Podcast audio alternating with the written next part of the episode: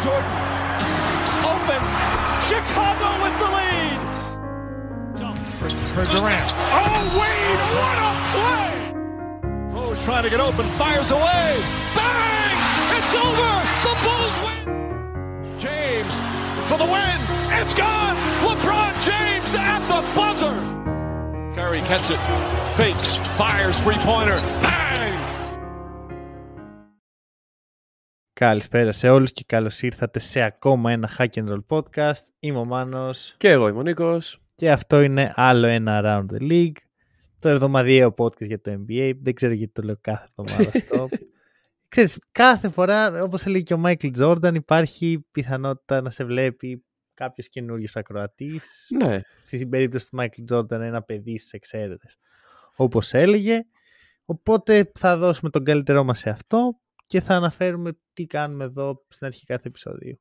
Okay. Αυτό ακριβώς είχε πει ο Μάικλ Τζόρνταν. Εντάξει. Λοιπόν, ε, έχουμε διάφορα σήμερα. Mm-hmm. Ε, το main event είναι New York Knicks, οπότε καταλαβαίνετε ότι κάτι δεν πάει καλά στη λίγα. Ναι, ναι, ναι. Ε, παρ' όλα αυτά θα ξεκινήσουμε λίγο με Κέι Ντι και mm-hmm. τον τραυματισμό του. Ε, φαίνεται ότι θα χάσει τις επόμενες δύο εβδομάδες με ένα ε... μήνα. Ένα μήνα βασικά. Κοίτα, θα γίνει reevaluate σε δύο εβδομάδες. Ναι, αλλά ο Ο Τζι είπε... Εγώ επειδή είμαι αισιόδοξος, λέω ότι για να γίνεται reevaluate σε δύο εβδομάδες κάτι υπάρχει ρε παιδί μου, μια πιθανότητα. Κοίταξε, αυτό που υπάρχει σε περίπου ένα μήνα και κάτι από τώρα είναι το All-Star Game. Ναι. Κανείς δεν θέλει να λείψει από το All-Star Game. Γιατί? Εγώ θα έκανα τα πάντα για να λείψω από το All-Star Game. Ε, αν είσαι Kevin Durant...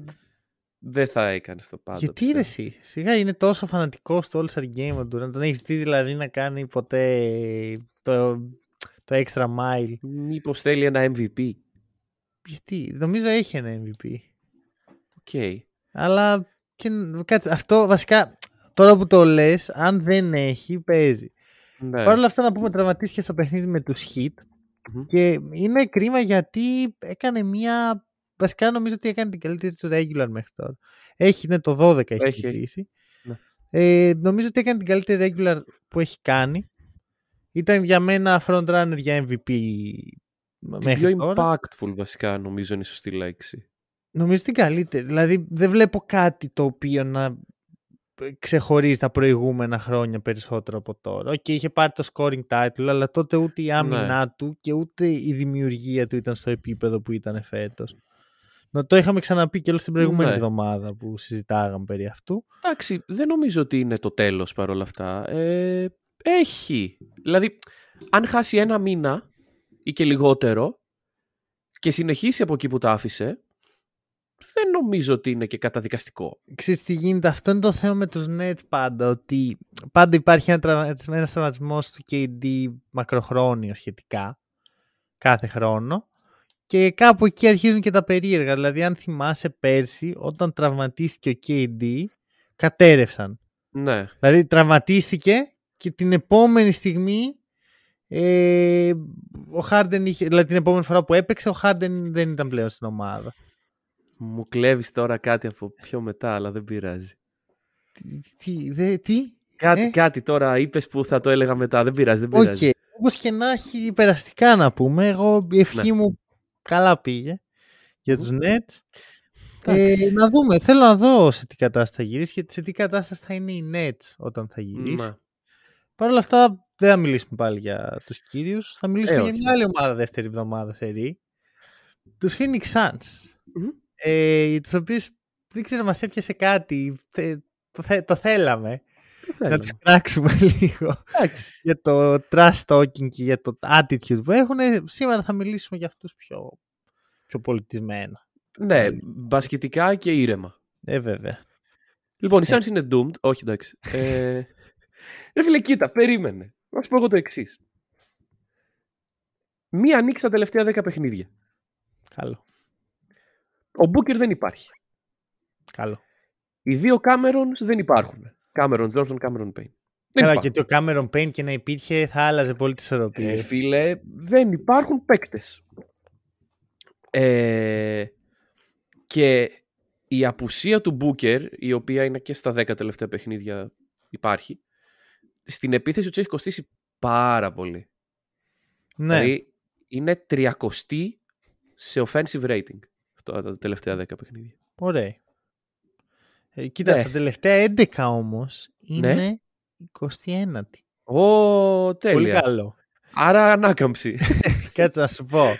ε, οι Suns, εδώ και από το Bubble, το οκτώ μηδέν στο Bubble, mm-hmm. ε, το οποίο δεν τους έβαλε εν τέλει στα playoff, έχουν ναι. ουσιαστικά ελάχιστους τραυματισμούς, μάλλον τους λιγότερους τραυματισμούς στη Λίγκα.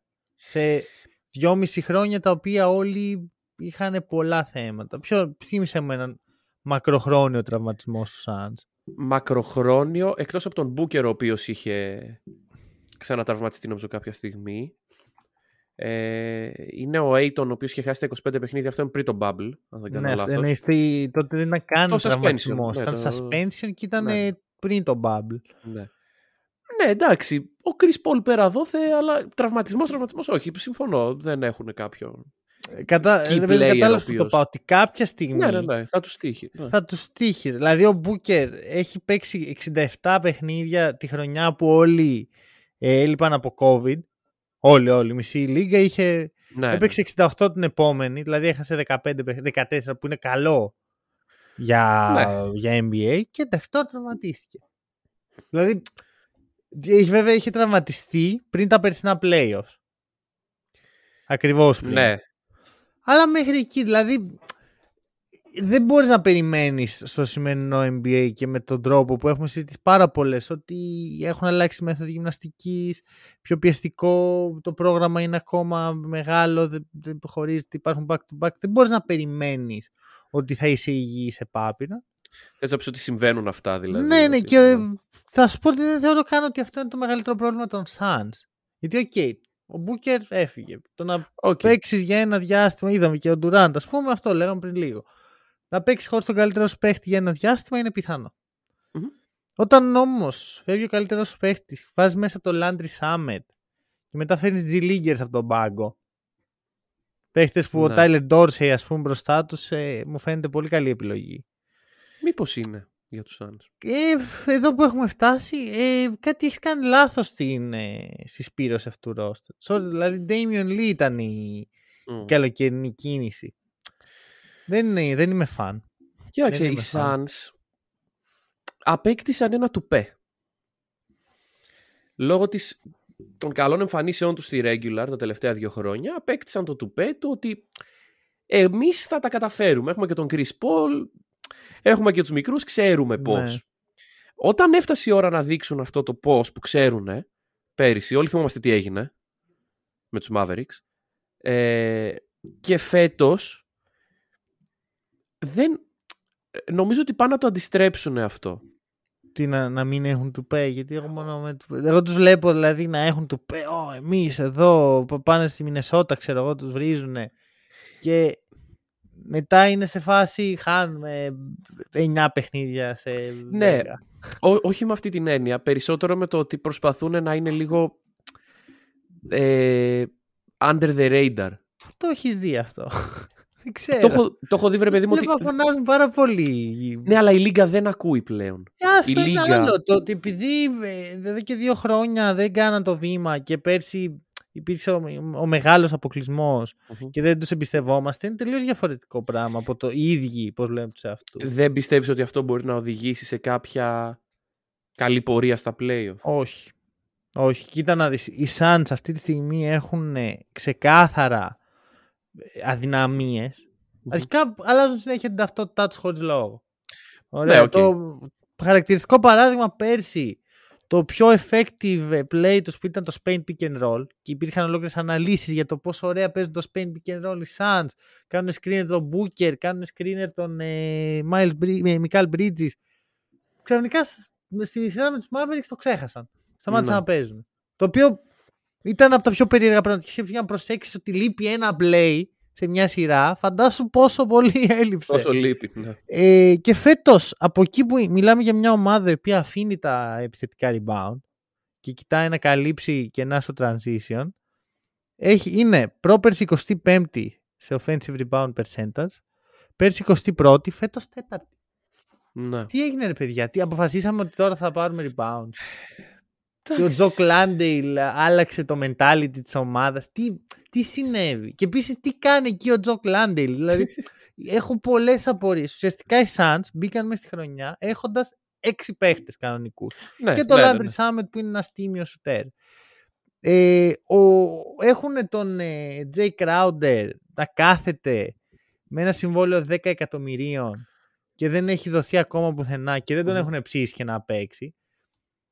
Και νομίζω ότι όλα αυτά οδηγούν σε μια εικόνα μιας ομάδας παρατημένης. Τι σημαίνει αυτό? Αυτή τη στιγμή η ομάδα νίκη στο Robert Sarver. Ακόμα. Είναι και αυτό. Είναι στη διαδικασία της πώλησης. Ο Sarver δεν έχει λόγο να τα σκάσει. Οπότε οι Suns δεν έχουν τίποτα. Ναι. Είναι, είναι σε μια μεταβατική φάση στη μέση της σεζόν. Με όλο το σκάνδαλο που έγινε με το Sarver και τα σχετικά. Mm-hmm. Γιατί το, α, θυμάμαι χαρακτηριστικά ήμουν στο Βερολίνο στο Ευρωμπάσκετ και Μπράβο, τότε διάβασα ήταν, τότε ότι θα, θα πουληθούν οι Suns. Ναι. Ότι είναι προς πώληση. Ναι, ναι, ναι, ναι. Νομίζω Κοίταξε, ότι είναι, είναι μία αντιστρέψιμη φάση. Ξέρεις τι έχουν όμως οι Suns? Από αυτούς τους έξι παίκτες που έχουν ε, υπάρχει ταλέντο. Εντάξει, ο Μπούκερ όσο και να λες αυτά που λες και εσύ και πολλοί άλλος κόσμος, είναι ένας πολύ καλός παίκτης. Μπορεί δεν ποτέ να μην βγει εμ βι πι. Όμως, ε, super. Τι είπες? Μπορεί ποτέ να μην βγει εμ βι πι. Α, α. Άκουσα μπορεί όχι, να όχι. βγει εμ βι πι και όχι, λέτε... δε. όχι δεν είναι. Δεν είναι όμως ο superstar που θα σε βάλει μέσα. Ξέρεις τι γίνεται. Δέχομαι ότι έτσι όπως εξελίσσεται η φάση στο εν μπι έι κάποια στιγμή μπορεί μια ομάδα που να μην έχει τον απόλυτο superstar να κερδίσει. Ναι. Γιατί σιγά σιγά φεύγει η δύναμη από τους λίγους και πάει στους πιο πολλούς. Το βλέπουμε στους Warriors που υπάρχει ο απόλυτος superstar, αλλά υπάρχει και μια δημοκρατία, ας πούμε. Ναι, ε, αλλά υπάρχει. Θα έλεγα ότι φεύγουμε από την τυραννία και πάμε στην ολιγαρχία. Μας πολύ καλύτερο. Αυτό. Πολύ καλό αυτό. Ωραία. Πολύ καλό. Παρ' όλα αυτά, θεωρώ ότι οι Suns δεν έχουν ούτε τους αριθμούς, ούτε το ταλέντο για να είναι αυτή η ομάδα που με ολιγαρχία θα κερδίσει. Όχι, όχι, δεν στο πάω εκεί. Α. Γιατί α, αλλού το πήγαινα. Ότι βάζοντας ταυτόχρονα και το σκάνδαλο και την όλη το ιδιοκτησιακό μέσα στο παιχνίδι, η Suns είναι μια ομάδα η οποία κοιτάει το αύριο και δεν βλέπει κάτι. Βλέπει έναν Chris Paul ο οποίος τελειώνουμε σιγά σιγά, mm-hmm. όπως και να το κάνουμε. Mm-hmm. Βλέπει έναν Aiton ο οποίος τώρα ανανέωσε σε μια ομάδα που δεν ήθελε στην ουσία να ανανεώσει ε, για πέντε χρόνια. Και έναν Booker ο οποίος είναι αυτό που περιγράφουμε. Τι κάνει αυτή η ομάδα? Είναι, είναι δύσκολη κατάσταση. Είναι και σε μια Δύση η οποία μπορεί να μην είναι η πιο δυνατή που έχει υπάρξει, αλλά έχει πολλές ομάδες οι οποίες είναι στο ίδιο επίπεδο με τους Suns αυτή ναι, τη στιγμή. Και αυτή τη στιγμή και μια σκάλα παραπάνω θα πω. Ναι, όντως ναι. Είναι, δύσκ, είναι περίεργη κατάσταση. Νομίζω ότι το καλοκαίρι θα... Νομίζω θα μεγάλο καλοκαίρι στο Phoenix και εκεί θα δούμε που πάει το πράγμα. Έτσι μου φαίνεται. Ναι. Να πω κάτι έτσι που παρατηρούσα σχετικά με το offensive rebounding. Οι ομάδες που είναι καλές στο offensive rebounding δεν, mm-hmm. πολύ, δεν ψήνουν και πολύ. Δηλαδή, ε... άμα δεις ανά τα χρόνια, εντάξει, κοιτάξτε κυρίως τα δύο τελευταία χρόνια, mm-hmm. γιατί η προηγούμενη σεζόν είναι το bubble που playoff και regular είναι δύο ξεχωριστά πράγματα, mm-hmm. και η προηγούμενη είναι τέσσερα χρόνια πριν. Οπότε ξέρεις, κοιτάω λίγο την τελευταία τριετία, ας πούμε, που ξέρεις, επειδή είναι και πολύ ραγδαία η εξέλιξη του μπάσκετ τα τελευταία χρόνια, πρέπει να κοιτάξεις τα τελευταία πράγματα για να καταλάβεις που βρίσκεσαι τώρα. Ε, οι ομάδες που είναι στη δεκάδα στο offen, του offensive rebound percentage συνήθως δεν πάνε πολύ μακριά. Εντάξει. On top of my head νομίζω ότι φταίει το ότι αν αφήνεις transition θα τιμωρηθείς. Ναι, βασικά... Και... Και ειδικά θα... στα play-off, mm, που yeah. στα play-off προσπαθούν οι ομάδες να είναι κλειστές οι άμυνες τους. Αν πας πολύ για το offensive rebounding, αναγκαστικά έχεις λίγο πιο ανοιχτή άμυνα στα πρώτα εφτά οχτώ δευτερόλεπτα. Νομίζω ότι δουλεύει αντίστροφα. Νομίζω ότι οι ομάδες που, επειδή είναι αυτό ακριβώς που λες, αναγκάζονται να κλείσουν το transition, οι ομάδες που εκμεταλλεύτηκαν το επιθετικό rebound στη regular season, τώρα δεν το έχουν γιατί θα... κοιτάξουν πρώτα το transition, οπότε ναι. χάνουν ένα όπλο τους. Και οι Suns πλέον είναι μία από αυτές. Ε, δεν ξέρω γιατί τι άλλαξε στο, στην κουλτούρα τους και δεν είναι καν ότι πήραν κάποιο παίχτη ο οποίος αλλάζει αυτό το πράγμα. Οκ, hey. okay, ε, δύσκολα τα πράγματα. Αν είσαι φαν των Phoenix δεν θα, δεν θα ήμουν πολύ αισιόδοξος. Εντάξει, δεν νομίζω ότι... Καλά, η εικόνα μπορεί να βελτιωθεί. Δηλαδή, αυτή τη στιγμή εγώ σου λέω ότι θα μπουν στα play-off. Mm, play-in σίγουρα και βλέπουμε. Γιατί αν βλέπω ότι υπάρχουν όμως πολλές καλές ομάδες. Ισχύει. Νομίζω Ισχύει. δηλαδή ότι η όγδοη θέση, έτσι όπως το βλέπω τώρα τώρα, mm. είναι ακριβώς εκεί που φαντάζομαι τους Suns. Ναι. Δεν βλέπω να περνάνε καμία από τις από πάνω ομάδες. Ναι. Ίσως μία. Θα μιλήσουμε. Οκ. Okay. Ε, βέβαια, αυτό που θέλω να καταλήξω ότι και να περάσουν βλέπω οδυνηρό αποκλεισμό στον πρώτο γύρο. Εκτός αν πετύχουν τους Memphis Grizzlies. Θα okay. πω. Αυτό είναι το hot take μου για σήμερα. Αν οι Suns και οι Grizzlies ματσάρουν, που είναι αρκετά πιθανό έτσι όπως εξελίσσεται ναι.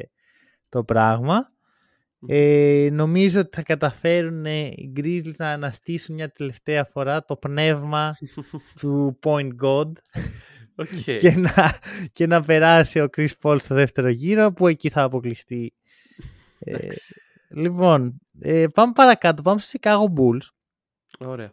Ε, με τους οποίους ξέρεις τι έγινε, έγινε ένα μπέρδεμα. Ωραία. Mm-hmm. Είχαμε ένα διβδόμαδο μέσα στο Δεκέμβρη που δεν κάναμε κλασικά round the league. Ναι. Και εκεί έγιναν πολλά ωραία πράγματα, τα οποία δεν γίνεται να μην σχολιαστούν καθόλου. Ναι, ναι, ναι. ναι. Οπότε θα, πολλές ομάδες βλέπουμε ότι όπως τους Pelicans στην προηγούμενη, τις πιάνουμε από τότε ναι. και, το, και τις φέρνουμε στα τώρα. Mm-hmm. Έχουμε ένα τρομερό δράμα στους Bulls, το οποίο ούτε κατάλαβα από πού προήλθε, ούτε πιστεύω ότι είναι αλήθεια. Στην αρχή ήθελε να φύγει ο Ντεροζάν, ναι. μετά ο Λεβίν δεν ήταν πλέον επιθυμητός. Ε, ο Λεβίν, να θυμίσω ότι έχει μάνατζερ έναν από τους πρωταγωνιστές του Hack and Roll podcast, mm-hmm. τον Ριτς Πολ, ναι. ο οποίος είναι... Πολύ καιρό έχουμε τον αναφέρουμε. Ναι, ναι, ναι, φέτος καθόλου, φέτος καθόλου, πάλι όντως, καλά. Όντως, όντως. Ε, είναι ο κολλητός του Λεμπρόν, είναι ο μάνατζερ του Λεμπρόν. Και είναι ο κύριος λόγος που οι Lakers είναι στην κατάσταση που είναι, κατά τη γνώμη μου, μαζί με τον κύριο ναι. James. Ε, και μετά τα διαβάσαν αυτά οι Bulls και λένε ωραία, τώρα κερδίζουμε. Ναι. Για, για πάμε λίγο. Έχουν πάρει νίκες, έχουν πάρει τα πάνω τους. Παρ' όλα αυτά είναι ακόμα στο δεκαεννιά είκοσι δύο. Όχι και το ιδανικό. Ε, για μια ομάδα που θέλει να μπει στα playoffs. Πριν γυρίσει ο διακόπτης βέβαια ήταν στο έντεκα δεκαοκτώ. Mm-hmm. Δηλαδή ήταν σε επίπεδο που δεν μπαίνεις playoff. Λες. Που δεν μπαίνεις. Αλλά έχεις ακόμα χρόνο. Ναι. Έχεις ε... ακόμα χρόνο. Κοίταξε, από εκείνη τη στιγμή και μετά έχουν κάνει σωστά πράγματα. Δεν μπορώ να πω όχι. Ε, τώρα το δράμα. Γενικά εγώ πιστεύω για, για τα δράματα τα οποία εμφανίζονται στην ε, Λίγκα. Τα δράματα. Τα δράματα. Ε, ότι ο καθένας μπορεί να πιστεύει ό,τι θέλει. Το, το έχουμε πει πολλές φορές ότι ξέρουμε μικρό ποσοστό της αλήθειας mm. και όσο περνάει σε πιο εξωαγωνιστικούς παράγοντες τόσο και μειώνεται το ποσοστό. Γιατί έχει να κάνει με το να ξέρεις τον άνθρωπο ρε φίλε. Δηλαδή πού να ξέρω εγώ τι τύπος είναι ο Ντεροζάν και αν στα ποδητήρια πλακώνεται ή αν ζητάει trades και τέτοια. Ναι, έτσι είναι. Και καλό είναι να μην πιστεύουμε τα πάντα, γιατί θυμάμαι πέρσι ε. υπήρχαν τα αντίστοιχα report για τους Celtics. Οι Celtics είχαν πλακωθεί οκτώ φορές. Και τότε έλεγα ρε παιδιά, ε, δεν ναι. μου βγάζει νόημα. Απλά δεν βγαίνει, δεν βγαίνουν τα κουκιά, δεν, ναι, δεν προκύπτει ναι, ναι. από κάπου αυτό. Και νομίζω ότι είναι παρόμοια κατάσταση οι Bulls, γιατί ξέρεις, όταν βγαίνει μία είδηση, ωραία, παίζουν πάρα πολλά συμφέροντα, πάρα πολλά ομάδων. Και μην ξεχνάμε ότι το εν μπι έι δεν είναι η, η Α1 που. Όποιος, άμα, είσαι, ξέρεις, άμα συμμετέχεις οικονομικά σε κάποια ομάδα στην Α1, χάνεις λεφτά. Ναι. Στην κερδίζεις. Πολλά. Mm. Μιλάμε για χοντρό χρήμα. Τα συμβόλαια των παιχτών είναι τίποτα μπροστά στα, στο income των ομάδων. Προφανώς. Και της λίγκας γενικότερα. Οπότε προφανώς και παίζουν συμφέροντα. Προφανώς και ο κόσμος νοιάζεται. Ε, ξέρω, όχι ο κόσμος, συγγνώμη. Οι άνθρωποι της λίγκας νοιάζονται για την κοινή γνώμη. Και επηρεάζουν τους δημοσιογράφους και έχουν καλές σχέσεις με τους δημοσιογράφους και γράφουν αυτά που τους βολεύουν. Και προφανώς και οι Lakers είναι, δεν είναι τυχαία πάλι στη συζήτηση για όλους τους free agent. Like, και για τον Ντερόζαν, και για τον Βούτσεβιτς, και για τον Λεβίν. Εντάξει, και κοίταξε, είναι και το, ε, το storyline πίσω από Αχα. αυτά. Δηλαδή, οι ομάδες πρέπει να είναι relevant. Οι Bulls αυτή τη στιγμή, και θα μιλήσω και πιο μετά για αυτό το πράγμα, έρχεται trade deadline. Πρέπει να γίνεις relevant κάπως. Mm-hmm. Δηλαδή το, το ότι οι Bulls αυτή τη... Εντάξει, φέτος αντικειμενικά οι Bulls δεν έχουν τον Lonzo. Ο Ντεροζάν είναι η δεύτερη χρονιά που κάνει αυτά που κάνει. Δεν εντυπωσιάζει και τόσο. Κάπως πρέπει, παιδί μου, να δώσουμε λίγο τυράκι. Ναι. Πω, πλακώθηκαν και μετά συσπυρώθηκαν και βγήκαν έξω και τους κέρδισαν όλους. Άρα λες ότι ήταν αντίστροφη ψυχολογία, ότι οι Bulls να... το βγάλαν προς τα έξω. Δεν ξέρω καν. Για να νομίζουμε καν. ότι είναι ένα σενάριο. Το comeback των Celtics. Ή για να κάνουν το comeback των Celtics. Ναι, είναι ένα σενάριο. Δεν ξέρω. Ε, γνωστό, δηλαδή έχει γραφτεί αρκετά. Οι Bulls είναι έξι δύο πλέον. Μετά τη χθεσινή τους ήττα, με τους Celtics, τους Bucks και τους Nets. Ναι. Εντάξει, θα διαφωνήσεις, αλλά αυτές μάλλον είναι οι τρεις πιο legit ομάδες της περιφέρειας, οι πιο contenders, ας πούμε. Ε, εντάξει, ό,τι πεις εσύ. ό,τι πεις. Εσύ θα έβαζες και τους Cavs αυτή τη με συζήτηση. Με τους Cavs τι κάνουν οι Bulls? Με τους Cavs νομίζω είχαν back-to-back ήττες και το ένα ήταν το παιχνίδι που ο Μίτσελ ε, έβαλε τους εβδομήντα ένα πόντους. Έχουν ένα, το δύο, οποίο, τρεις, τρία λάμδα έχουν. Βλέποντας τα, ξέρεις, τις αναλύσεις μετά, είναι η μεγάλη σφαγή. Το παιχνίδι ναι. του Μίτσελ. Είναι μεγάλη σφαγή, γιατί στη βολή που βαράει και παίρνει το rebound, μπαίνει μέσα πολύ νωρίτερα από όσο θα έπρεπε. Ρε εσύ τώρα... Μεγάλη σφαγή. Μεγάλη σφαγή. Οι βολές είναι σαν τα πέναλτι στο ποδόσφαιρο. Σε κάθε πέναλτι, αν κοιτάξεις όλα τα πέναλτι της ιστορίας, όχι αυτά που είναι στην ε, διάρκεια των πέναλτι, τα κανονικά, ναι. έχει γίνει κάποια παράβαση σε όλα. Δεν είμαι βέβαιος ότι δεν ισχύει αυτό. Ε, Θες ενενήντα τοις εκατό. ενενήντα τοις εκατό να μην έχει γίνει παράβαση, το παίρνω. Η, η παράβαση και ένα δέκα τοις εκατό που, που δίνεται η παράβαση και τύπου, τα βρίσκω. Τύπου textbook by the book, ότι πάτησε το πόδι ο αμυντικός μέσα. Πάμε να φύγουμε από αυτή τη συζήτηση. Ωραία, και να σου πάνω. πω... Καλά, Lonzo Report δεν έχουμε. Αλλά έχω... Α, σου έχω εγώ.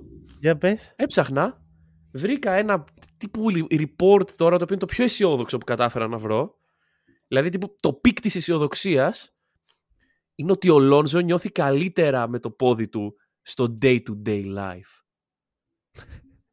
Ρε... Έχω αρχίσει να πιστεύω ότι ο αγώνας δεν είναι να ξαναπαίξει ο Lonzo, αλλά να περπατήσει ο Lonzo. Αυτό. Είπε ότι νιώθει καλύτερα στο day-to-day life. Mm. Ε, κοίταξε, άπειρο σεβασμό για όποιον άνθρωπο αντιμετωπίζει σοβαρά προβλήματα με τα πόδια του ή, ή κινητικότητας γενικά. Αλλά ο Lonzo αυτή τη στιγμή δεν είναι σε θέση να παίξει μπάσκετ. Αυτό το ξέρουμε. Είναι σε θέση να περπατάει, να πηγαίνει βόλτα το σκύλο του, άντε κάνα σούπερ μάρκετ. Μέχρι εκεί.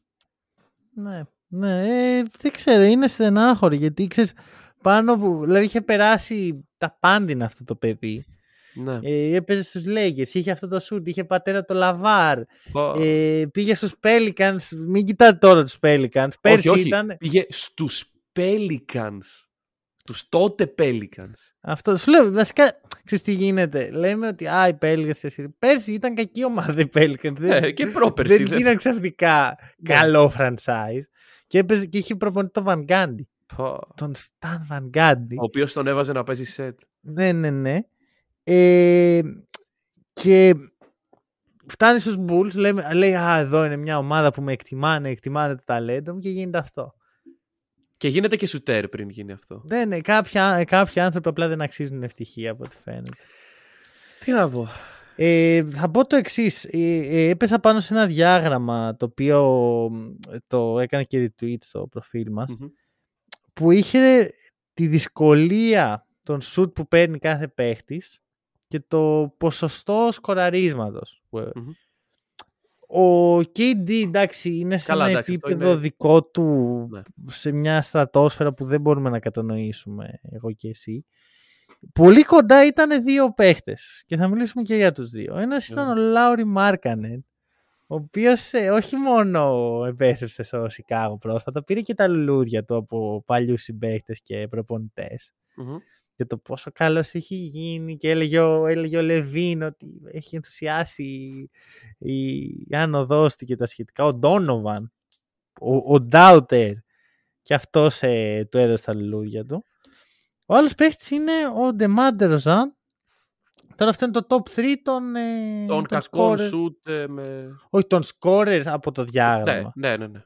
Ο, από αυτό το διάγραμμα ο, ο DeMar ήταν ο πιο, τα πιο δύσκολα σουτ. Ναι, ναι, ναι.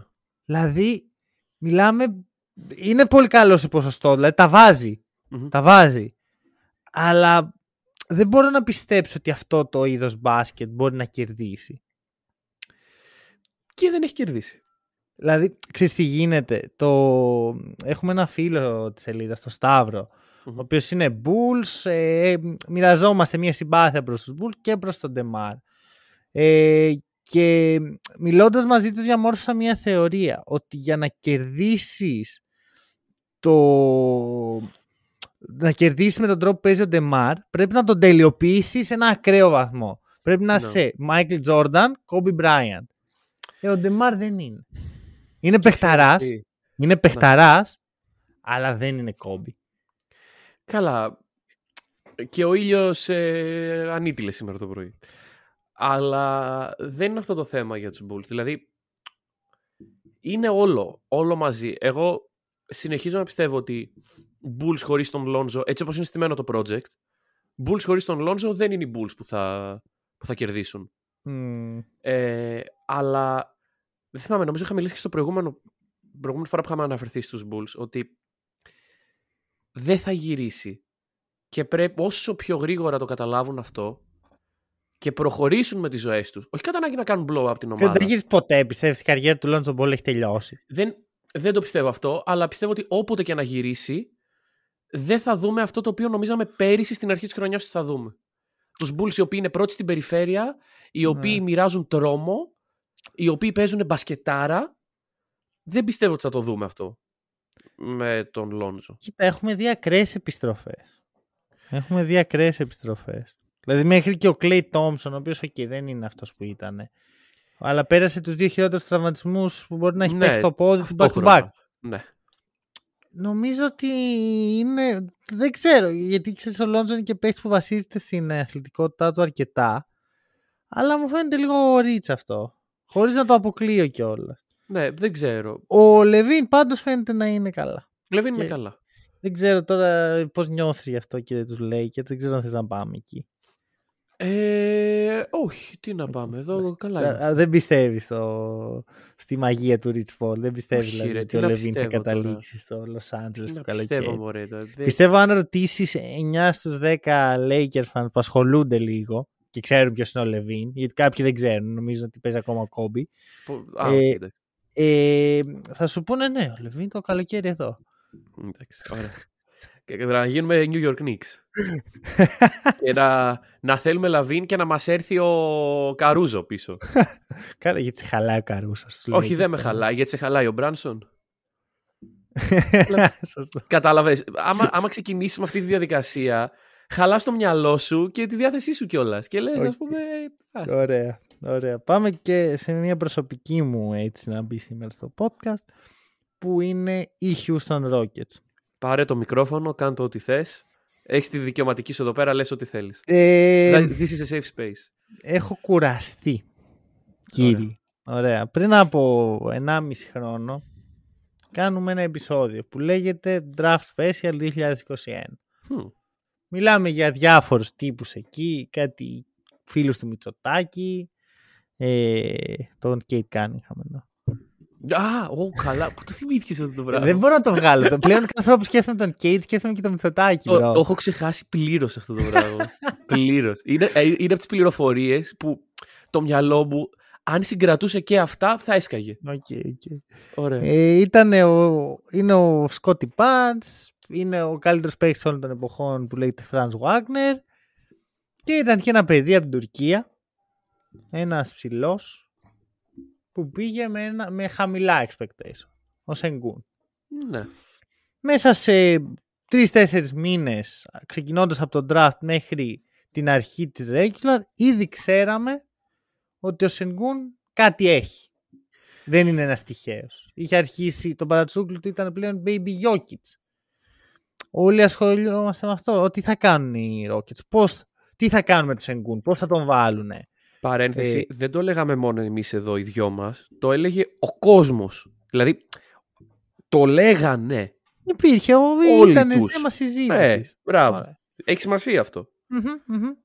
Ε, περιμένουμε όλοι λοιπόν με ανυπομονησία πώς οι Rockets, τι θα κάνουν για να βάλουν στην αιχμή του δώρα της επίθεσης σε αυτόν τον παίχτη. Και η απάντηση του Steven Silas είναι τίποτα. Δεν θα, θα το βάλουμε.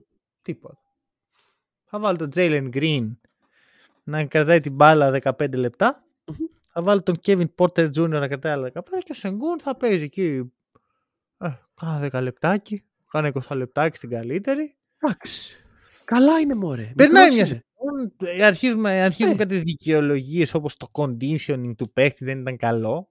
Okay. Mm. Τα ίδια ακούγαμε και στη ρούκη σεζόν του Luka Doncic, γιατί ως γνωστό οι Αμερικάνοι φημίζονται για, το, για, τους, για τις καλές μεθόδους διατροφής που έχουν. Ναι.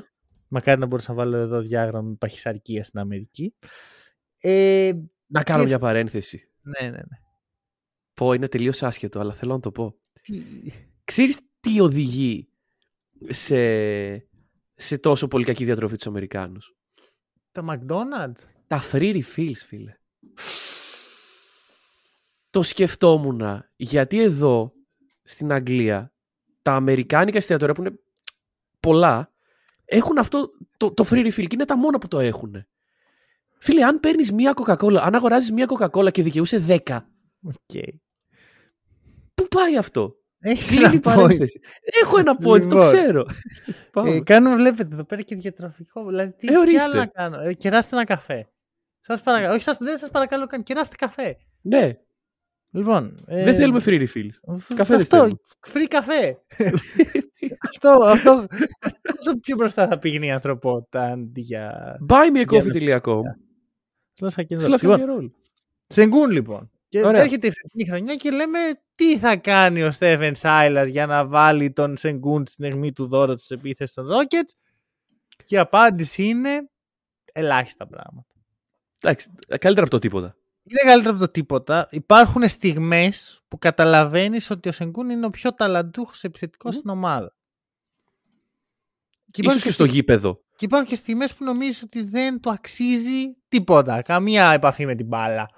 Ή να, να την πάρει μόνο για να τη δώσει πίσω στο Jalen Green για να παίξει άιζο. Κάτι πράγματα σκοτεινά. σκοτεινά. Κοίτα, η βλάκα είναι ότι πιάνει μπάλα. Δεν είναι ότι δεν του δίνουν την μπάλα. Είναι, έχει είκοσι δύο τοις εκατό usage rating, ε, ε, percentage. Ναι. Είναι έκτος, συγγνώμη, όγδοος μεταξύ των center που παίζουν. Γιατί εντάξει, μπαίνει ο άλλος μία κατοχή, πιάνει την μπάλα. Ναι, okay. Εντάξει. Ε, αλλά είναι κυρίως post-ups, ξέρεις, κάποια αφηρημένα plays που δεν καταλήγουν κάπου. Βλέπεις, ας πούμε, το... εντάξει, δεν είναι στο επίπεδο του Jokic ο Şengün και μάλλον δεν θα φτάσει ποτέ, που είναι, ξέρεις, όλη η επίθεση είναι φτιαγμένη γύρω του. Ο Şengün δεν έχει τίποτα τέτοιο. Ναι. Ρε φίλε, είσαι ένας προπονητής. Ωραία. Και σου λέει κάποιος, έχουμε... τρεις παίκτες. Οι δύο είναι ίδιοι. Ίδιοι, τύπου δεν ξεχωρίζεις. Παναγιώτης Γιώργος.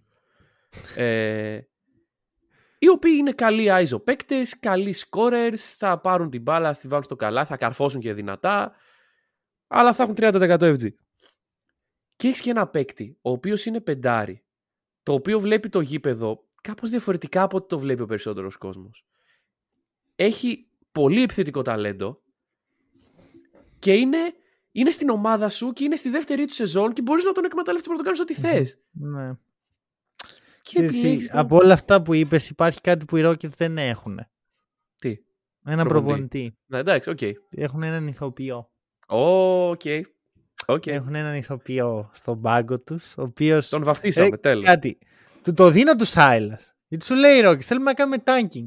Και λέει ο Silas, εγώ, αφήστε το πάνω μου. Jalen Green, Ελλάδα, αγόρι μου. Ο Silas, ο οποίος όλα τα σουτ. Ήταν, όταν είχε έρθει, είχε κάνει καλή πορεία, νομίζω. Όχι.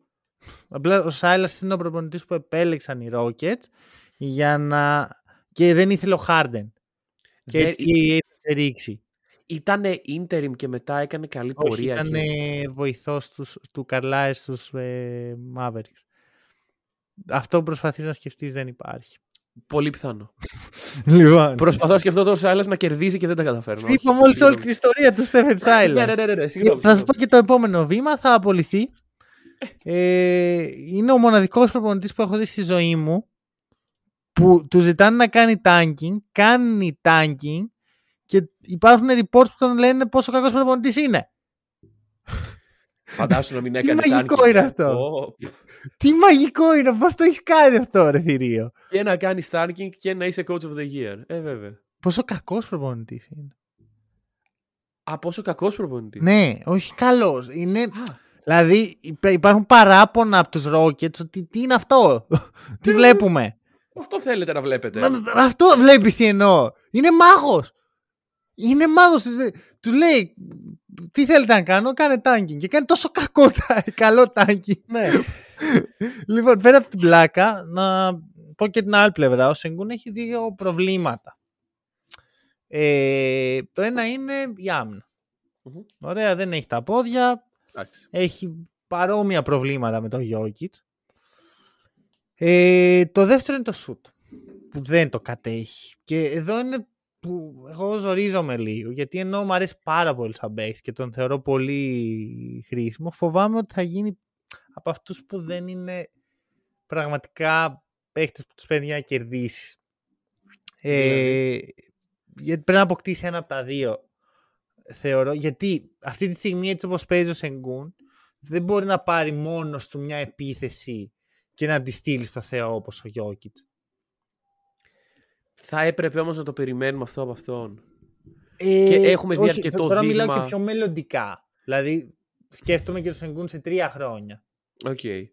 Γιατί δεν είναι ένας παίχτης ο οποίος θα είναι ένας ρολίστας πολυτελείας. Πρέπει να είναι η αιχμή του δόρατος ή τίποτα.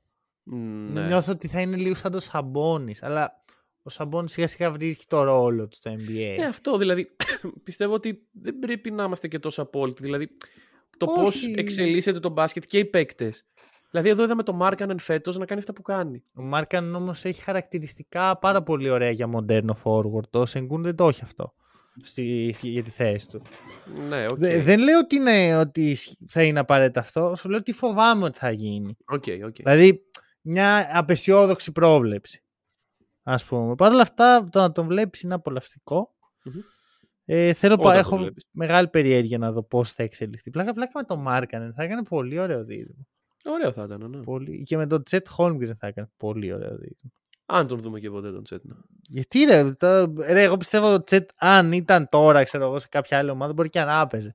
Α, πολύ πιθανό. Μπορεί και να έπαιζε. Δηλαδή έβλεπα κάτι βίντεο ναι. που άραγε τρίποντα, χαλαρός. Ίσως κάθεται, κάνει τη δουλίτσα του. Μην αγχώνεσαι για τον Τσέτ. Mm-hmm. Μπορεί να έχει αλλάξει του. Και να έχει πάρει ξένο διαβατήριο και να έχει πάει κάπου στην Κίνα να παίζει και να μην τον έχει πάρει κανείς χαμπάρι, ξέρω εγώ. Για να μην σταματήσει να παίζει ανταγωνιστικό μπάσκετ. Λοιπόν, με τον Έρικ ναι, Μπλέτσο. Γιατί στην Κίνα παίζουν πολύ ανταγωνιστικό μπάσκετ. Η επιτομή του ανταγωνισμού. Ο Έρικ Μπλέτσο δεν είναι στην Κίνα. Ε, ανταγωνιστικό είπαμε. Ε, ο Έρικ Μπλέτσο είναι. Ανταγωνιστικό παρακαλώ. Έχεις δει μεγαλύτερο μαχητή από τον Έρικ okay. Μπλέτσο ποτέ. Ε, πιστεύεις στον καπνό ότι ο Χάρντεν θα πάει στους Ρόκετ. Όχι. Το, το είπε ο Γουότς που λες και εσύ. Ξαναλέω. Πλησιάζει trade deadline. Θέλουμε κάτι να έχουμε να ασχολούμαστε. Μα δεν έχει σχέση με το τρέι, για το καλοκαίρι το είπε. Α, για καλοκαίρι. Ναι, ναι, ότι ο Harden ενδιαφέρεται το καλοκαίρι που τελειώνει το μονοετές συμβόλαιο που πέρασε να πάει στους Rockets. Και, και εγώ αν είχα τον Γουεμπανιάμα δίπλα μου μπορεί και να ενδιαφερόμουν να πήγαινα στους Rockets. Δεν ξέρω. Ωπα ρε, τι είπες τώρα, λες. Και κοίταξε, αφήνει ανοιχτές πόρτες. Καλά, μετά ο Σενγκούν to the streets, ξέρω. Δηλαδή, ναι, καλά, εντάξει. Παίκτες τύπου Harden. Πάνε και για ένα κοκτέιλ με τον Pop. Ανοίγουν και την πόρτα έτσι στους Rockets. Λένε, παιδιά, εδώ είμαστε αν ποτέ όχι, χρειαστείτε. Μόνο ετές έχουμε. Α, sorry, ο Pop τι σχέση έχει. Spurs. Ναι, θα πάει στο Spurs ο Harden. Δεν λέω αυτό, λέω... Κάμε πάει και σε Salt Lake City, ρε. Ρε φίλε, κρατάμε ανοιχτές πόρτες. Ε, ρε, ξέρουμε και οι δύο, δεν θα το πω, αλλά ξέρουμε και οι δύο τι ζητάει από την πόλη ο Harden. Ναι, ναι. ναι. Ωραία. Προχωράμε. Ωραία. Ε, πάμε σε μια ομάδα την οποία τους έχω δώσει πάρα πολλά συγχωροχάρτια για την απόδοσή τους φέτος. Έχουμε αποφύγει να τη συζητήσουμε καθ' όλη τη διάρκεια της χρονιάς. Εγώ προσωπικά το έχω αποφύγει. Ναι. Γιατί δεν έχουμε ιδέα τι κάνουν οι Clippers. Ποιοι είναι οι Clippers? Είναι η πεντάδα Reggie Jackson, Norman Powell, Robert Covington, Marcus Morris και Zubac, ή είναι η πεντάδα John Wall, Paul George, Luke Kennard, Kawhi Leonard και η Ivica Zubac? Δεν ξέρω. Τι είναι τελικά? Δεν έχω ιδέα. Δεν τους ξέρω αυτούς. Ωραία. Παρόλα αυτά, εγώ θα σου πω γιατί ήταν δικιά μου παρότρινση να μιλήσουμε σήμερα για Clippers. Ε, σαράντα παιχνίδια. Φτάσαμε στο μέσο της σεζόν. σαράντα δύο. σαράντα δύο. Οι φίλοι Clippers. Σωστά. είκοσι ένα είκοσι ένα το αποτέλεσμα αυτών των πραγμάτων. Δεν είμαστε στα είκοσι ένα παιχνίδια που και ο Kawhi έλειπε. Και... πλέον έχουμε αρχίσει και σμιλεύουμε κάπως το πώς θα πάει η φετινή σεζόν. Οι Clippers όχι, δεν έχουν αρχίσει σεζόν οι Clippers. Ναι. Δεν, δεν ψήνουν. Όχι, όχι. Το, ημερολογιακά είμαστε στα μισά. Ρε, ημερολογιακά όλοι εμείς είμαστε στα μισά. Αυτοί είναι στην off-season ακόμα. Ωραία. Τι κάνουν οι Clippers? Τώρα μπαίνουν προς pre-season. Τι κάνουν οι Clippers? Αυτό σου εξηγώ. Δεν, ξε, δεν γνωρίζω. Ωραία. Δεν έχω ιδέα. Γιατί? Γιατί δεν τους έχω δει. Δεν τους έχω δει να παίζουν όλοι μαζί. Ξυπνάω το πρωί. Λέω, μ, να παρακολουθήσουμε σήμερα. Να παρακολουθήσουμε Sacramento Kings. Παρακολουθήσουμε ε, Chicago Bulls. Ή να παρακολουθήσω Clippers. Clippers εννοείται, η αγαπημένη μου ομάδα όλων των εποχών για κάποιο λόγο. Ναι. Λέω ωραία, ποιοι παίζουν? Α, Λουκενάρ, Τζον Γουόλ, Ρόμπερτ Κόβινγκτον, Νόρμαν Πάουελ. Πού είναι ο Kawhi, ρε? Ο Kawhi, θα σου πω εγώ πού είναι. Τώρα αυτή τη στιγμή παίζει. Μοριακά. Μία παίζει, δύο, δύο, δύο παίζει, μία δεν παίζει. Το καλύτερο που θα πάρεις είναι αυτό. Αυτό είναι. Εκεί, εκεί είναι το endgame, πιστεύω. Αλήθεια είναι αυτό. Ρε φίλε, δηλαδή, το καλύτερο που μπορείς να περιμένεις από τον Kawhi είναι να παίζει, ε, να κάνει rest στο ένα τρίτο των παιχνιδιών, στα back-to-back, σε αυτά που είναι τρία σε δύο μέρες, σε όλα αυτά τα περίεργα. Mm.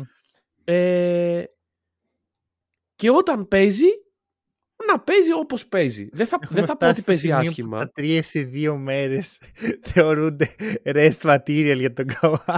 Ναι, δύο σε τρεις μέρες. Τρία σε δύο μέρες θα ήταν απίστευτο πολλά. Ταράποδα, τέλος πάντων. Ε, δεν γνωρίζω, να σου πω την αλήθεια, τι σημαίνει. Έχω, υπάρχει μια θεωρία που κυκλοφορεί. Mm-hmm. Ο Kawhi έχει τραυματιστεί στα playoff του είκοσι ένα σε παιχνίδι με τους Utah Jazz. Οκ. Okay. Ε, σε εκείνο το παιχνίδι τραυματίζεται κάπου στην τρίτη περίοδο και του λένε οι γιατροί είσαι κομπλές, συνέχισε. Τελειώνει το παιχνίδι και μετά βλέπει ότι έχει πάθει ρίξη χιαστού. Ναι. Νομίζω ότι. Νομίζω, η θεωρία λέει ότι μετά από αυτό, ξέρεις, οι γιατροί των Clippers ε, κάηκαν με το χυλό, φύσαν και το γιαούρτι. Οπότε σου ναι. λέει κάτσε, μην το ρισκάρουμε. Έχεις ενόχληση δύο εβδομάδες εκτός. Ωραία, και αυτό συμβαίνει κιόλας. Και... πολύ ενοχλητικό για μένα. Και... και πολύ ενοχλητικό για μια ομάδα, ρε φίλε, mm. η οποία είναι όντως καλή ομάδα. Ε, το ρόστερ είναι ακραίο. Το ρόστερ δηλαδή, είναι καλό. Είναι ρόστερ το οποίο δεν θα έπρεπε να υπάρχει στη Λίγκα, κατά τη γνώμη μου. Να μπορείς να φύγεις τόσο πάνω από το cap space. Ναι. Με παίχτες που σου φορτώνουν άλλοι, δηλαδή εντάξει. Ε, και τώρα να σου πω το εξής. Τι εκμε... ε, όχι εκμετάλλευση. Ναι, τι εκμετάλλευση περί... όχι. Πάμε τι? Πάλι. Πάμε πάλι. Τι καταφέρνεις να πάρεις από όλους αυτούς τους παίκτες? Ε, α, κοίτα, θα σου πω τίποτα. Γιατί, τίποτα.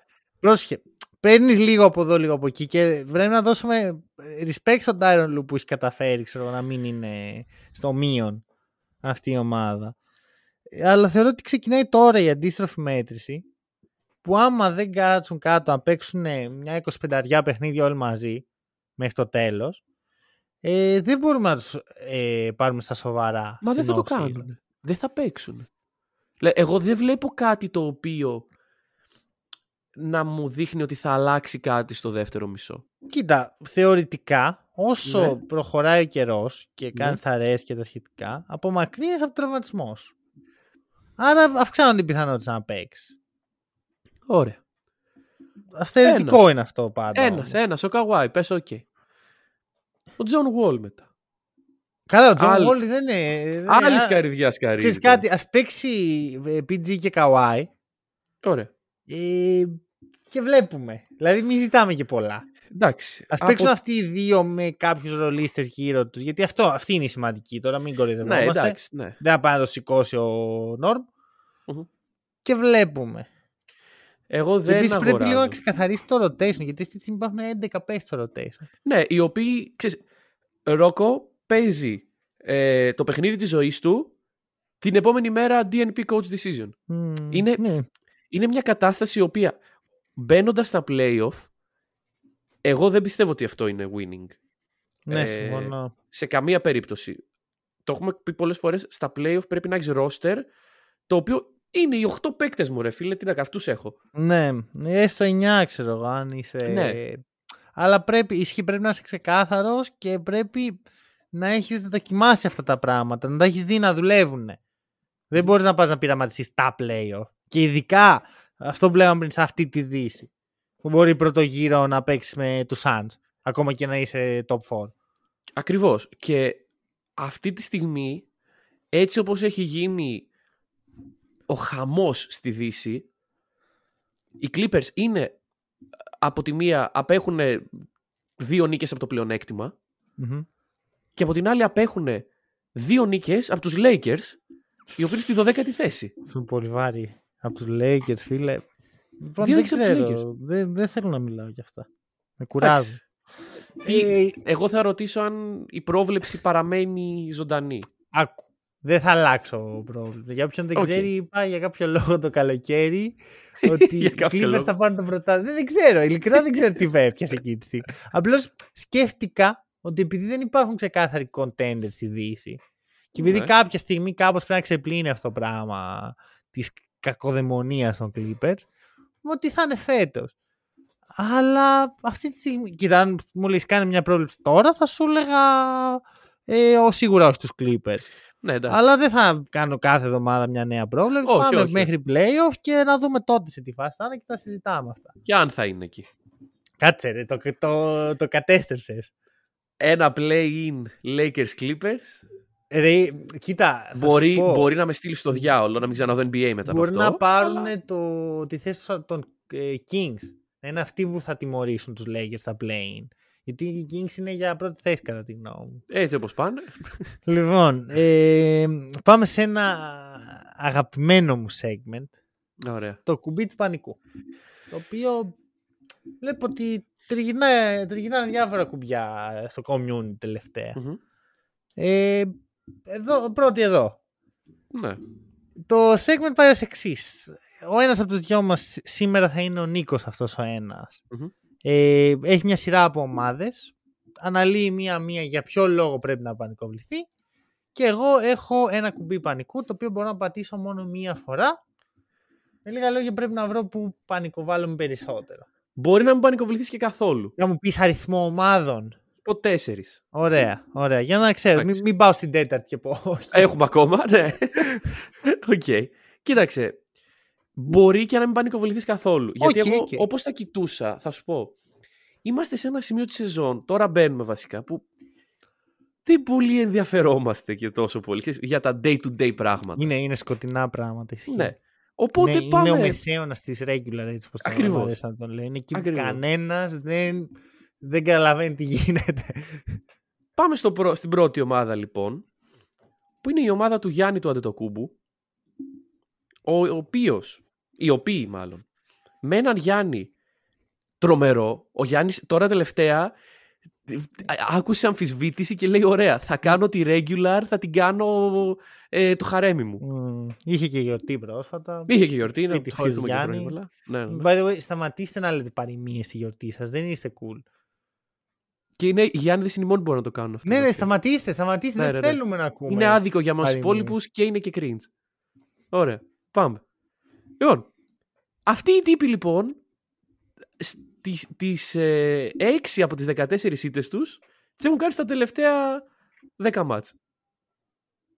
Μας νοιάζει αρκετά. Κοίτα να δεις. Εμένα αυτό που με προβληματίζει πάρα πολύ είναι ο Μίτλτον. Ναι. Ο οποίος είχε τραυματιστεί στα play, μαζί με τον Μπούκερ πέρσι. Τέτοια εποχή. Ε, και θα γύρναγε στα τέλη τη σειράς με τους Celtics. Αυτό ήταν η γνώμη. Ναι, ναι, ναι. Δεν γύρισε εκεί. Γύρισε για λίγο στη φετινή regular και μέχρι να ξαναγυρίσει ο Μπούκερ έχει γυρίσει, έχει αποκλειστεί από τον Λούκα, έχει ξεκινήσει τη regular, έχει βάλει της Παναγιάς στα μάτια σε πόντους και έχει ξανατραυματιστεί. Mm-hmm. Έχει χάσει τη μισή σεζόν πλέον. Ναι. Δεν έχω ιδέα τι γίνεται. Δεν πανικοβάλλομαι γιατί σπίτι με το Γιάννη η προκοπή θα κάνει, αλλά είναι περίεργο. Είναι περίεργο. Και είναι και αυτό που λες. Φτάσαμε στα μισά, δηλαδή. Και βαριέμαι και να δω μπάξι για αυτόν τον λόγο. Γιατί ναι, και τι πάλι ναι, ναι. να δω το Γιάννη να τους. Ε... Ναι. ναι, για πες. Ωραία. Επόμενη. Δεν το πατάς λοιπόν. Πάμε σε μια ομάδα που μου έκλεψε το, το storyline που θα σου έλεγα στην αρχή. Φιλαδέλφια. Ναι, έτσι. Α, τι. Με όχι, το που ναι. αρχίζουν και τραυματίζονται, κινδυνεύει. Ε, είναι σε μια κλωστή. Τώρα που ο Ντουράν τραυματίστηκε, μεθαύριο μπορεί να βγει ο Καϊρή και να πει ε, ασπάζομαι ναι. την τάδε αίρεση. Yeah, θα πάω στο βουνό με τον Kanye West. Αυτή η τάδε ναι. αίρεση δεν μου επιτρέπει να κουμπάω την μπάλα με το αριστερό μου χέρι. Ξέρεις τι έλπα τον Καϊρή στον ύπνο μου. Όπα, αυτό είναι σοβαρό. Άστο, ήταν πολύ, πολύ τρομακτικό όνειρο. Ε, όχι, όχι, δεν το πατάω. Elaborate θα κάνεις. Δεν, δεν πρόκειται να, να, να λέω το, στο podcast τα όνειρά μου. Απλά σκεφτείτε ότι βλέπω τον Καϊρή στον ύπνο μου. Πάρτε μου καφέ για να μην κοιμάμαι. Ακριβώς. Τι να τον κάνω αυτόν τον ύπνο. Λοιπόν, δεν το πατάμε ούτε έτσι. Pelicans. Zion. Για τρεις εβδομάδες είναι το, το πιο σίγουρο πράγμα που έχω ακούσει ποτέ από τους Pelicans. Για ταυτόχρονα έχουμε τον Ingram, ο οποίος είναι τραυματίας εδώ και κάνα μήνα, ενάμιση, και κάθε φορά πριν από το παιχνίδι λέμε «Α, δεν θα παίξει σήμερα ο Ingram». «Α, σήμερα τελικά δεν θα παίξει ο Ingram». Ναι, ναι. Κοίτα, ξέρεις τι, είναι λίγο τρομακτικό, αλλά δεν περιμένω από τους Pelicans να διεκδικήσουν πρωτάθλημα ούτως ή άλλως. Δεν πιστεύω ότι θα χάσουν τα play-off επειδή λείπει ο Zion. Έχουν πάρα mm-hmm. πολύ βάθος. Οπότε δεν το πατάω. Και ελπίζω η τέταρτη ομάδα να είναι κάτι σοβαρό. Μην ακούς κάτι περίεργο. Η τέταρτη ομάδα είναι οι Raptors. Το πατάω. Ωραία. Το πατάω. Πόσα κουμπιά μπορώ να πατήσω. ε, θες να τα πεις εσύ ή να τα πω εγώ? Εντάξει. Πες τα εσύ αφού είναι και η ομάδα που σου παθείς. Το πρόβλημα για τους Raptors στα δικά μου μάτια είναι ότι χωρίς να το καταλάβω ούτε εγώ ούτε αυτοί, ο χρόνος τελειώνει. Το καλοκαίρι τελειώνουν τα συμβόλαια τόσο του Van Vliet όσο του Anunoby. Ο οποίος, Van Vliet, απέρριψε ανανέωση. Ε, ναι, γιατί νομίζω δεν ήταν Max. Ναι. Ε, και σου λέει τι κορόιδα είμαι. Mm. Θα δίνετε Max στο Siakam και εδώ πέρα θα... Ναι, αυτό. Ε, βασικά παίζει να είπα βλακία γιατί δεν θυμάμαι αν όντως λίγη του Anunoby φέτος ή του χρόνου και λίγη του χρόνου. Οκ. Okay. Ο Τζέι θα είναι εκεί. Ο Anunoby είναι περιζήτητος και έχει και τα σφυγή πρόσφατα. Ε, ο Siakam εντάξει είναι όσο καλός μπορεί να είναι ένας δεύτερος. Ε, δεν υπάρχει και γενικώς νομίζω ότι οι Raptors είναι σε ένα πολύ περίεργο μετέχμιο. Ε, προσπαθούν να μπουν στη νέα εποχή. Δεν τους έχει έρθει ο free agent που συζητάγαμε ότι θα έρθει κάποια στιγμή ένα, ένα superstar να το missing piece και τα σχετικά. Ε, κρατήσαν τον Scottie Barnes, δεν πήραν τον Durant. Για μένα εξακολουθεί να είναι καλή απόφαση αυτή. Mm-hmm. Γιατί δεν βλέπω πως αυτή η ομάδα με τα pieces που θα έδινε για τον Durant θα έπαιρνε φέτος πρωτάθλημα. Και μετά θα ήταν στο, στον Άσο. Ναι. Οπότε, ναι, το πατάω γιατί πιστεύω ότι έρχονται αλλαγές στους Raptors. Υπήρξε και αντίστοιχο report στο E S P N χθες. Αυτό. Εντάξει, εγώ τους έβαλα κυρίως για όλα αυτά τα οποία είπες. Ότι από εκεί που οι Raptors πέρυσι μιλάγαμε για μια ομάδα η οποία τώρα θα χτιστεί και είναι ένα βήμα μπροστά και ο Scottie Barnes και όλα αυτά... Φέτος με την ίδια συνταγή, με την ίδια μαγιά βλέπουμε μια ομάδα η οποία χαροπαλεύει για να μπει στα play-in. Είναι κάτω από τους New York Knicks. Είναι κάτω, είναι ισόβαθμη με τους uh, Washington Wizards. Ουφ, λοιπόν. Knicks. Knicks. Main event. Τέλεια. Τι συμβαίνει στη Νέα Υόρκη πρέπει να με νιάξεις. Αυτή είναι ερωτήση, ξέρεις, τύπου έχεις εσύ ένα περιοδικό και έχεις τη στήλη, ρωτήστε τον Νίκο και σου στέλνω τι συμβαίνει στη Νέα Υόρκη, πρέπει να νοιαστώ, με νοιάζει, με ενδιαφέρει. Λοιπόν, να σου πω εγώ λίγο τα άστρα, τι γίνεται. Mm-hmm. Το ημερολόγιο γράφει τρεις Δεκέμβρη, η μέρα που οι Knicks αποφασίζουν ότι θα κυριεύσουν τη Λίγκα. Οχτώ συνεχόμενες νίκες. Ναι. Οι Knicks είναι πρωταθλητές κόσμου. Για τους Knicks αυτό είναι μεγάλο. Είναι σαν να μπαίνουν οι Kings στα playoffs. Ναι. Λοιπόν, μετά πέντε συνεχόμενες ήττες. Μαγικό. Μόνο Knicks. Και μετά τέσσερις συνεχόμενες νίκες. Knicks. Knicks. Σε αυτό το πλανήτη λοιπόν, ε, εγώ δεν μπορώ να καταλάβω. Το μυαλό μου δεν χωράει το τι είναι η Knicks φέτος. Γιατί από τη μία εγώ βλέπω τον Μπράνσον να παίζει μπασκετάρα, τον Ράντλ να είναι παίκτης και το supporting cast να είναι εκεί. Και από την άλλη βλέπω τα ανάποδα. Mm. Και είμαστε σε αυτό το πηγενέλα πηγενέλα πολύ περισσότερο από ότι θα έπρεπε να είμαστε για μια ομάδα η οποία θέλει να είναι κάτι. Ρε, ξέρεις τι, αλλά τι θέλουν να είναι οι Knicks. Δηλαδή νομίζω ότι αυτό το σημείο που είναι τώρα είναι καλό. Play-in. Κοίτα, πρέπει να αναλογιστείς πώς ξεκίνησε η σεζόν, με τι εικόνα, με τι προσδοκία. Περίμενε, η σεζόν πότε ξεκινάει? Στην αρχή, στην πρώτη Οκτώβρη. Α, ναι. δεν, δεν ξεκινάει τον Ιούλιο που οι Knicks έχουν όχι, τους ε, Monsters. Αυτά τα κάναμε, αυτά τα κάναμε. Εντάξει, ωραία. είκοσι Οκτωβρίου. είκοσι Οκτωβρίου. Ωραία. Μέχρι τις τρεις Δεκέμβρη που είπες, mm-hmm. ε, τα πράγματα δεν πήγαιναν καλά. Όχι. Στη Νέα Υόρκη.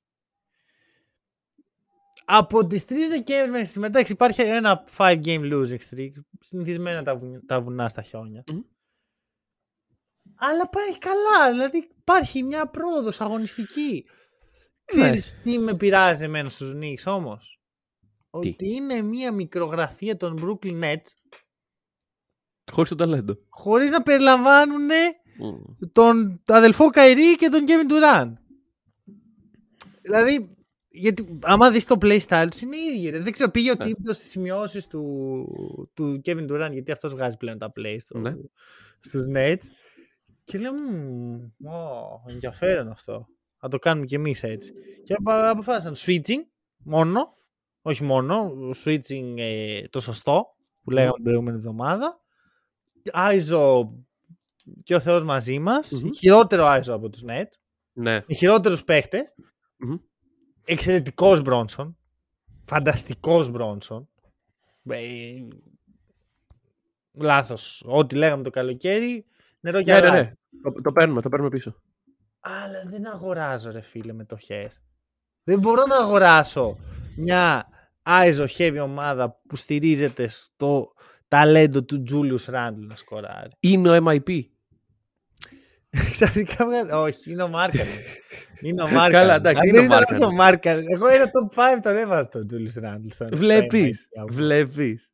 Τι game έχει παίξει ο Θεός ο Τζούλιους. Παρ' όλα αυτά, άμα σου έδινε ένα παίχτη να παίξει δέκα Άιζο και άμα χάσει τα τέσσερα, τα έξι, θα πεθάνεις.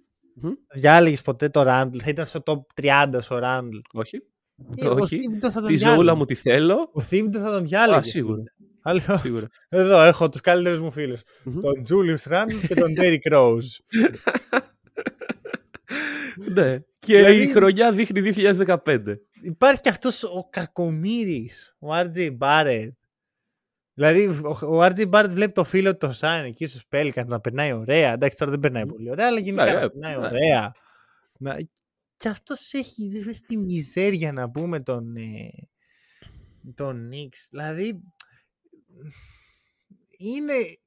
είναι τόσο Knicks αυτή η συζήτηση. Δηλαδή, ακόμα και στα high τους, δεν μπορείς να τους πάρεις τα σοβαρά. Είναι... δηλαδή, θα σου κάνω μια ερώτηση. Θα προτιμούσες να είσαι New York Knicks ή Sacramento Kings? Όχι φέτος.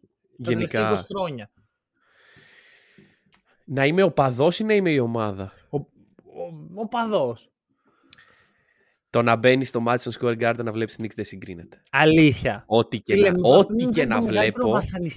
Ό,τι και να βλέπω. Εντάξει, μπορώ να το σκέφτομαι σαν visitor και όχι σαν local. Mm, ναι, μπράβο. Όταν πας μια φορά στη ζωή σου στο Madison Square Garden και βλέπεις τον Durant να έρχεται, είναι ωραία. Όταν όμως πηγαίνεις κάθε τρεις μέρες και έρχονται ναι. όλοι και σε περνάνε τα χεράκι, δεν είναι ωραίο.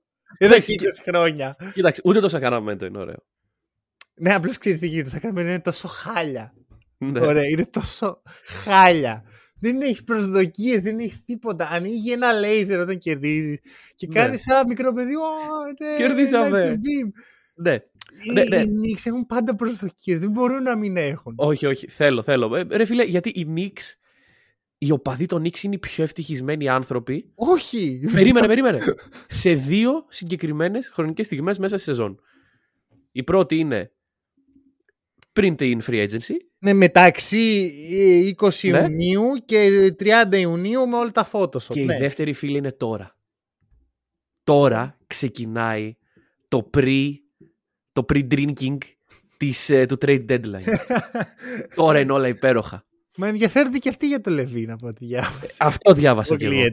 Αυτό διάβασα κι εγώ. Έχουμε δέκα Γενάρη, δεν είμαστε καν κοντά και έχουμε αρχίσει να λέμε οι Knicks ότι θα πάρουν όλους πάλι. Ναι, ναι, σωστό είναι αυτό. Και ταυτόχρονα οι Knicks αυτή τη στιγμή έχουν και εύκολο πρόγραμμα μπροστά τους. Έχουν κάτι Washington, Detroit, Washington πάλι, Atlanta. Okay. Είναι μια καλή περίοδο να σε, καλή περίοδος να σε νίξω. Για να ολοκληρώσω θα σου κάνω την ερώτηση που είχα κάνει στην παρέα τα Χριστούγεννα. Ωραία. Για να δω αν είχες αλλαξοπιστήσει. Θα προτιμούσες να βάζεις είκοσι πόντους μέσο όρο και να έχεις τριάντα οκτώ τριάντα εννιά τοις εκατό να φλερτάρεις με το σαραντάρι όπως ο αρ τζέι Barrett, ή να είσαι ένας ρολίστας που έρχεται από τον πάγκο, βάζει εννιά με δέκα πόντους, αλλά είναι efficient και ωραίος? Επιμένω. Σε τι, πες στον κόσμο, εγώ ξέρω. Επιμένω στο ότι θα είμαι ο αρ τζέι Barrett. Γιατί να σου πω κάτι. Κάποιοι άνθρωποι, εγώ και εσύ, ανοίγουμε ένα μικρόφωνο και τον εκράζουμε τον αρ τζέι Barrett. Mm-hmm. Δεν μας ακούει καν. Δεν... ή και να μας ακούει, που αρ τζέι αν ακούς, και να κάνω καφέ. Ε, έχεις λεφτά. Τι τον μοιάζει? Είναι Ρε, χαρούμενος. Να σου πω κάτι. Εμένα θα με νοιάζει τι λέει το hack and roll. Ωραία. Ε, όχι και εμένα, αλλά σου λέω άμα ήμουν ο αρ τζέι Barrett δεν... με εγώ σου λέω όλους αυτούς. Βασικά ξέρεις τι γίνεται. Ο αρ τζέι Barrett νομίζω ότι δεν καταλαβαίνει τι λέμε γιατί δεν μιλάει ελληνικά. Αλλά είναι και αυτό το πρόβλημα. Ναι. Αν καταλάβαινε. Πιστεύω τα, τα λέει στον νεό, τα ξέρει ρε φίλε. Κοιμάται, πάει να πέσει για ύπνο το βράδυ ρε φίλε. Η φωνή της αλήθειας. Μα είναι σε denial. Προφανώς και είναι σε denial. Δε, όχι αυτό πιστεύω ότι δεν είναι. Πιστεύω μέσα του ξέρει τι γίνεται. Και το Ωραία. Καταλαβαίνει.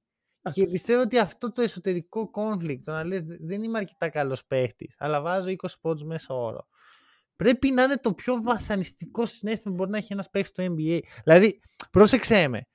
Δεν είσαι role player, κάποιος το όλοι δεν θυμάμαι ότι το να είσαι, α, ο, ο Σκαλαμπρίνο, το να είσαι role player στο εν μπι έι είναι τα πιο κουραστικά πράγματα. Ναι, ξέρω, ναι. Μπορείς να κερδίσεις το ενενήντα εννιά τοις εκατό του πληθυσμού εύκολα έντεκα μηδέν σε μονό και σε... όλοι σε κράζουν ότι είσαι άμπαλος. Ναι. Πιστεύω όμως ότι το να βάζεις είκοσι πόντους μέσω όρο και όλοι να σε κράζουν ότι είσαι άμπαλος είναι το χειρότερο πράγμα. Ναι, ναι, ναι. Δηλαδή, είναι... είναι... ρε φίλε, είναι πάρα πολύ άσχημο. Είναι άσχημο, είναι άσχημο, δεν μπορώ να πω όχι. Αλλά... εγώ πούλησα και τα τελευταία μου stocks που είχα στον αρ τζέι Barrett. Α, είχες ακόμα? Τε, τα πούλησα όλα, όλα, όλα. όλα. Stocks και, Επένδυ... και επένδυσα σε Λου Κορνέτ. Ε, εντάξει. Λοιπόν, κλείνουμε εδώ. Mm-hmm. Το Σάββατο έχουμε crossover τρία. Mm-hmm. Οπότε το νου σας δεν Θυμαστείτε. Έχει σαββατιάτικη έξοδο και τέτοια. Όλοι σπίτια σας. Ευχαριστούμε που μας ακούσατε. Μοιράστε τη γνώση, στηρίχτε το podcast. Τα λέμε σύντομα.